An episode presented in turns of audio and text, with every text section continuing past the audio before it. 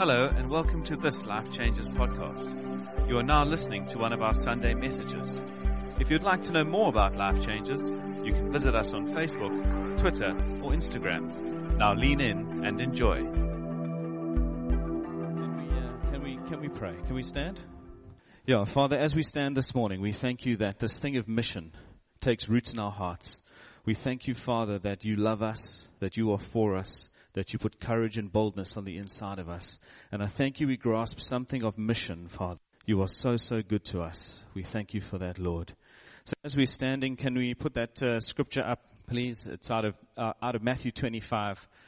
It says, uh, at that time, the kingdom of heaven will be like ten virgins who took their lamps and went out to meet the bridegroom. Five of them were foolish and five were wise. The foolish ones took their lamps but did not take any oil with them. The wise ones, however, took oil in jars along with their lamps. The bridegroom was a long time in coming. And they all became drowsy and fell asleep. At midnight, the cry rang out, Here's the bridegroom. Come out to meet him. Then all the virgins woke up and trimmed their lamps. The foolish one said to the wise, Give us some of your oil. Our lamps are going out. No, they replied. There may not be enough uh, for us, bo- for both of us and you. Instead, go to those who sell oil and buy some for yourselves. But while they were on their way to buy oil, the bridegroom arrived. The virgins who were ready went in with him to the wedding banquet. The door was shut. Later, the others also came. Lord, Lord, they said, open the door for us. But he replied, Truly I tell you, I don't know you. Therefore keep watch, because you do not know the day or the hour. Could you take a seat? You may have noticed that I'm not a redhead, which immediately puts me at a disadvantage of preaching, because in this house, when the redheads preach, it's fire. It's good, eh, okay? It's good. It's good. Could we go to the next slide there? Be prepared is what I take from this scripture. If we are going on mission and we are leaving our house daily, and a lot of us want to do good, a lot of us want to impact people around us, but I don't know if we really have a plan. And so we need to be prepared. The power of God is in the simplicity of the gospel. I'm not a theologian, but what I do know is the Word of God. I know that God lives in me, and I've got something to offer. I believe if we put ourselves in the position to be available, our resources, our time, our effort, God will use you.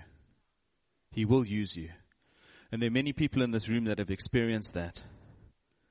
We need to be willing to go beyond our comfortable, to be inconvenienced, because it comes at a cost. We say we love Jesus, we want to go on mission, then let's go on mission. But that comes at a cost of a little bit of inconvenience and time. Our heart attitude has to be to reflect the Father. You've often heard from this pulpit that we want to make much of God. We want to make Him known. And we want to see the Father. And so that's what we want to do. There's a man in this community, somebody visited, was a homeless guy. And um, when the man came in, he didn't even have a shirt on his back. And this man had the attitude of what mine is yours. He took the shirt off his back to put it on the man, and then he zipped up his own jacket just to help that man feel comfortable. We are so busy looking for the major impact, I believe, 95% of the time. We're so busy looking for the big, we miss the small every day. We miss the small every day. And most of the time, it's the small everyday steps of faith, being stretched, trusting God, that will lead you to the big moment. How many people in this room have encountered a big moment? And when the big moment has arrived, you go, ooh, that's a bit big. I have. Anybody else here? We've got to get used to the small moments, the simple things The simple things. Taking a shirt off your back to help another man feel accepted and not stand out in, a, in the crowd.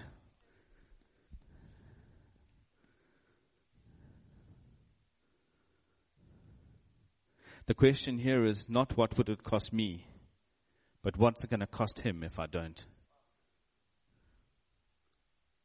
What, not what's going to cost you. If you don't step out and you don't respond to God's faithfulness, who's been incredibly faithful in your last life, what is the cost to that man if you don't? It's not a heavy, but it's a good question. What is the cost? We say we want to, we love Jesus. We want to see people saved. We want to see people encounter Him. What is the cost if we don't? So you've got to have the right attitude. Secondly, we need to read the Bible and pray.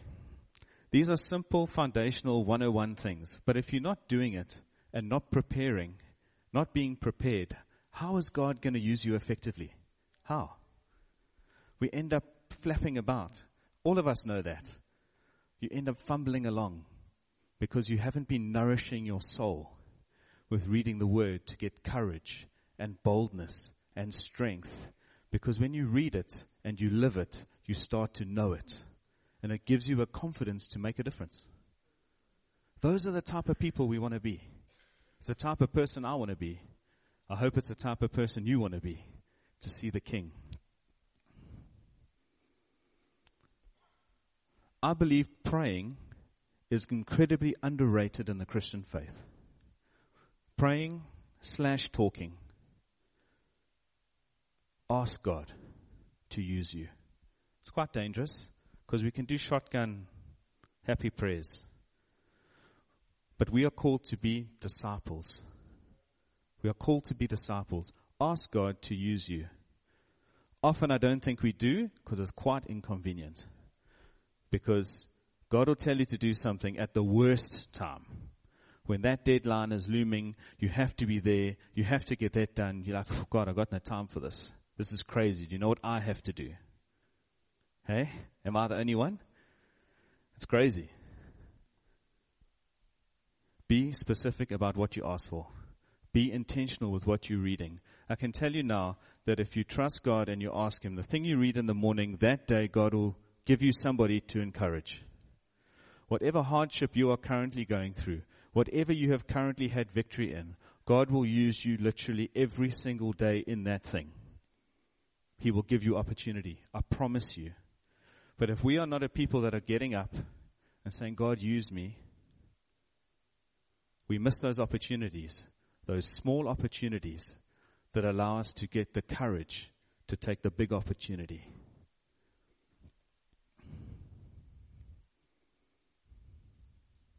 Again, the power is in the simplicity of the gospel. Love God, love people. And these are the things I believe we need to put in place. The third thing is look for opportunities. This is interesting because there are opportunities everywhere. Everywhere.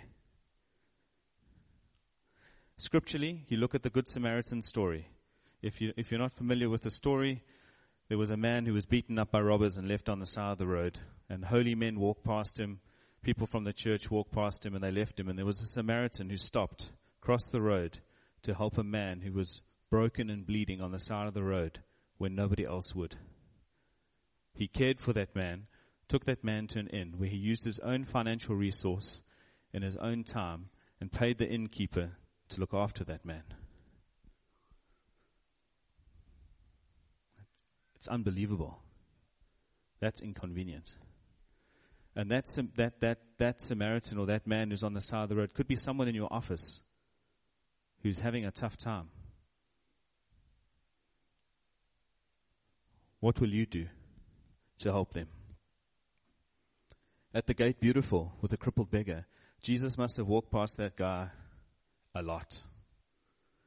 And yet, when the man called out to Peter and John, they said to him, Silver and gold I do not have, but what I have is Jesus. Paraphrase, because I just forgot it. And he said, Rise, pick up your mat and walk. And the man did. What victories do you have in your own life that you can just say to someone, rise, pick up your mat and walk? You, you're coming from a place of victory, of a king that's put you back together. It's an incredible thing.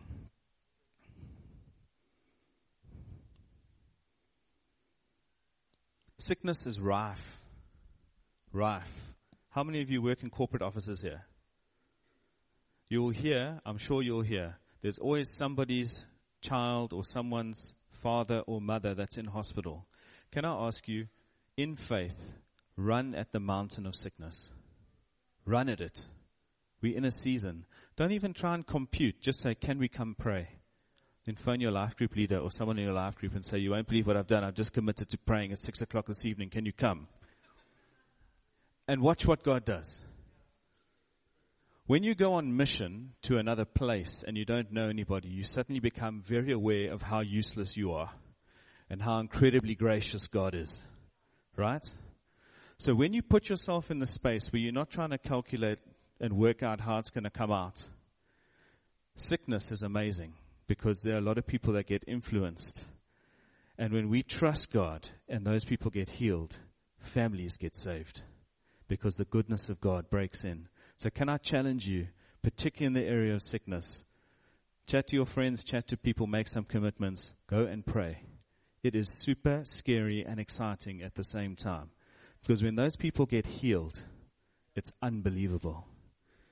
I should be in a boot still. Guys prayed for me and prayed for me. My second surgery is six weeks ahead of where it should be. Because God is that good because people took the time to pray for me. It was one of my biggest fears at the faith conference that I was going to get called up on stage and prayed for and kick the boots off and have to run down there. yes, I didn't have faith for that. But I had faith for people to pray for me. And a number of people came and said, Hey, can I pray for you? I was like, I've got faith. And from that weekend, from before the faith conference, when I just got into a boot and I could hardly touch my heel on the ground, to after the faith conference. I think on the Wednesday I went to the surgeon. They took x-rays, says you don't need to wear the boots anymore. And we're going to move your surgery forward. Because God is that kind. Because a couple of people came and said, can I pray? Don't underestimate how God will use you. A simple thing of prayer. Bill Johnson said he would often hear someone was sick and go, ah, oh, sorry.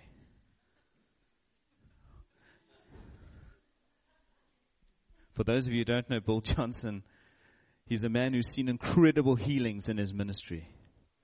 So he started off going, Oh, sorry, sorry about that.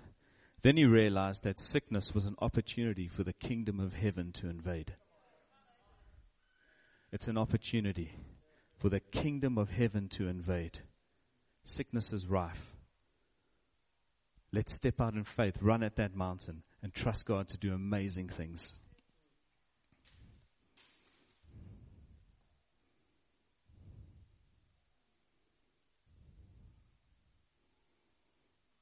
We get to do these things by being prepared. Simple things.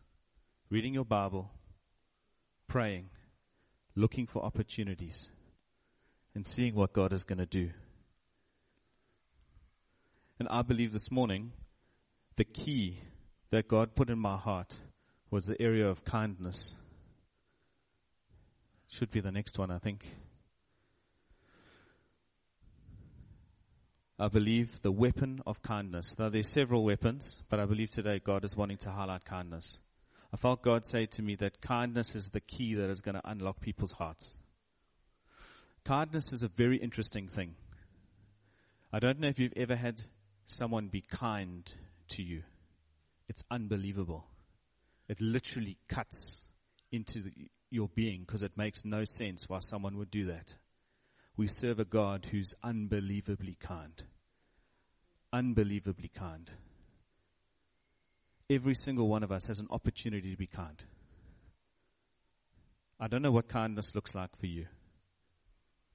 Kindness looks like, for me, my oldest daughter was driving the other day on one of the few days that we had a torrential downpour for the total of three minutes, which is like a tropical storm for us right now.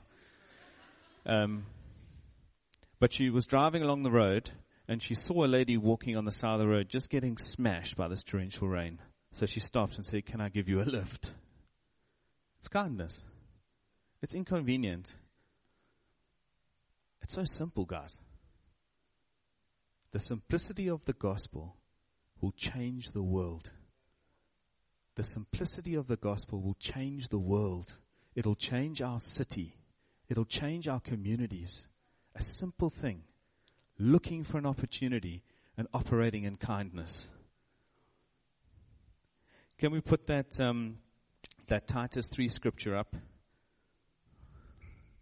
It says, Remind the people to be subject to rulers and authorities, to be obedient, to be ready to do whatever is good, to slander no one, to be peaceable, and be ready to do whatever, uh, that's the same sentence, considerate, and always be gentle towards everyone. At one time, we too were foolish, disobedient, deceived, and enslaved by all kinds of passions and pleasures. We lived in malice and envy, being hated and hating one another. But when the kindness and love of God our Savior appeared, He saved us, not because of His righteous things, not because of the righteous things we had done, but because of His mercy. When God's kindness and love shows up, He is unstoppable. Unstoppable. And we get an opportunity to reflect that as sons and daughters on mission every day in our communities. We get to reflect that.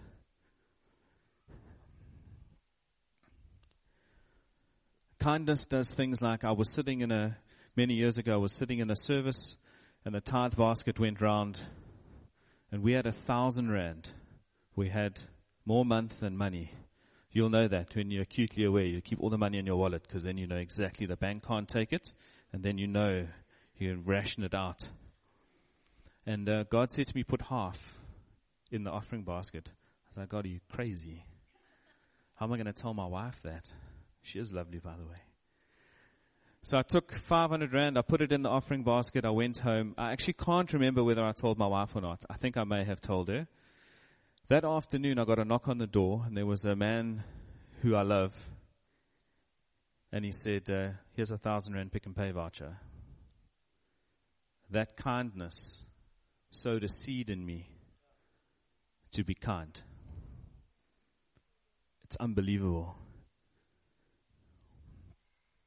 Kindness is sowing seeds into ground that someone else will water and someone else will harvest. We are called to kindness. It's the key that's going to unlock, I believe, our city's heart in the next season is kindness. The world is not kind. They'll stand on anyone at any time or anything to get ahead. Kindness doesn't make sense. But when we reflect the Father's heart, kindness is a key that is going to unlock the city's heart to see Him. I believe we have to train ourselves. You actually have to train yourself to be kind because we're inherently selfish. But we serve a very good God.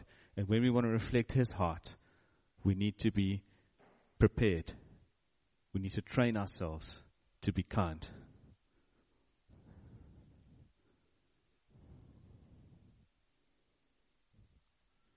We are ordinary, unschooled men and women. Ordinary, unschooled. But we have the power of Jesus inside us.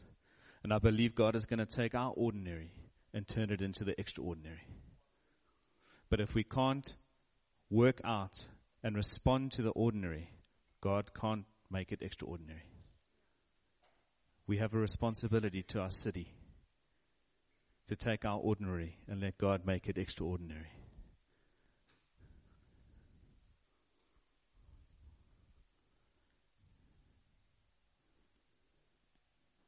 The second half of Matthew 25 speaks about the man with the gold and the talents. It won't, it won't be there. Many of us will be familiar with the story, but if you're not, an owner gave one of his employees basically five bags of gold to look after. Then somebody else got three, and somebody else got one or four and one, or five and five and one. Doesn't matter how many bags of gold there were. The point is that some people put those to work, and other, the last guy buried it. And when the owner came back, the first two guys had doubled the money. And the last guy just gave back one bag. Can I tell you that God has given every single one of you talents and abilities? Every single one of us has got something to offer. Doesn't matter who you are, where you come from, what your background is. Every single one of you, God can use you. Kindness is one vehicle. What talents are you burying? The guy that buried it, the response was, Get away from me, you wicked, lazy servant. I tell you what, I don't want to hear those words from my Father who loves me, that calls me a son. I want to take every opportunity and I want to learn from the ones that I miss. Because God is, God is gracious and He is kind to respond to the call of the gospel, to share with people so they can encounter Him. Can I ask you to stand with me?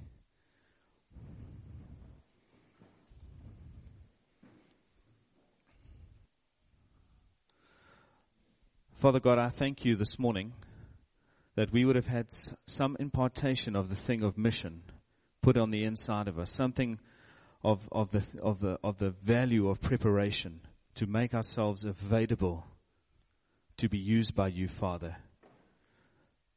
God, I pray that as we engage, Holy Spirit, we will be led by you. I thank you, Holy Spirit, that you, you live on the inside of us. And I pray, Father, that you tune our ears in to respond to what you've called us to.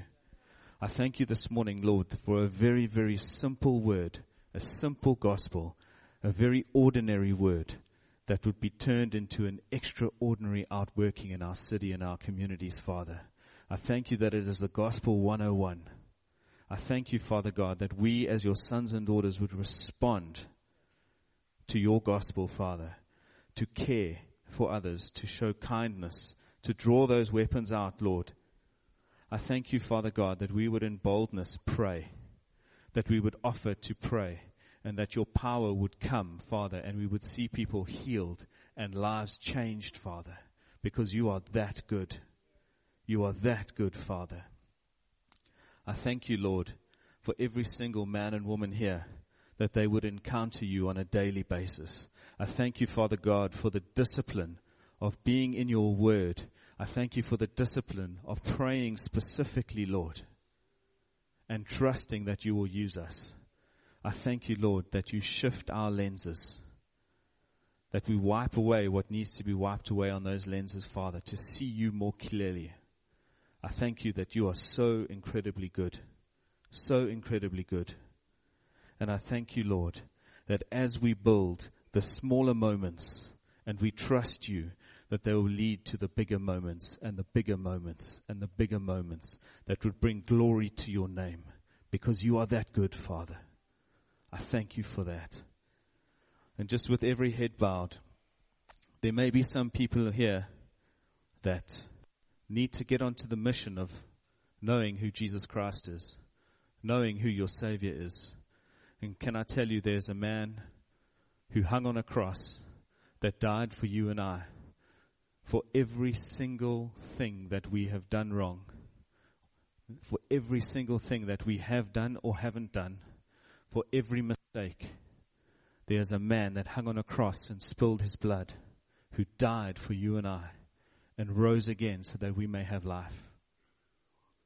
And you need to get on mission with him.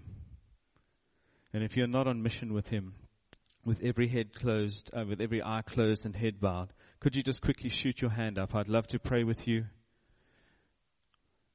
And then we can move on. Father, I thank you. I thank you, Father, that you died for you and I. I thank you, Lord, that you are so incredibly good, that you empower us with boldness and confidence. I thank you that we are called sons and daughters. I thank you, Father, that you are enough. I thank you for that. In your mighty name, Lord. Amen.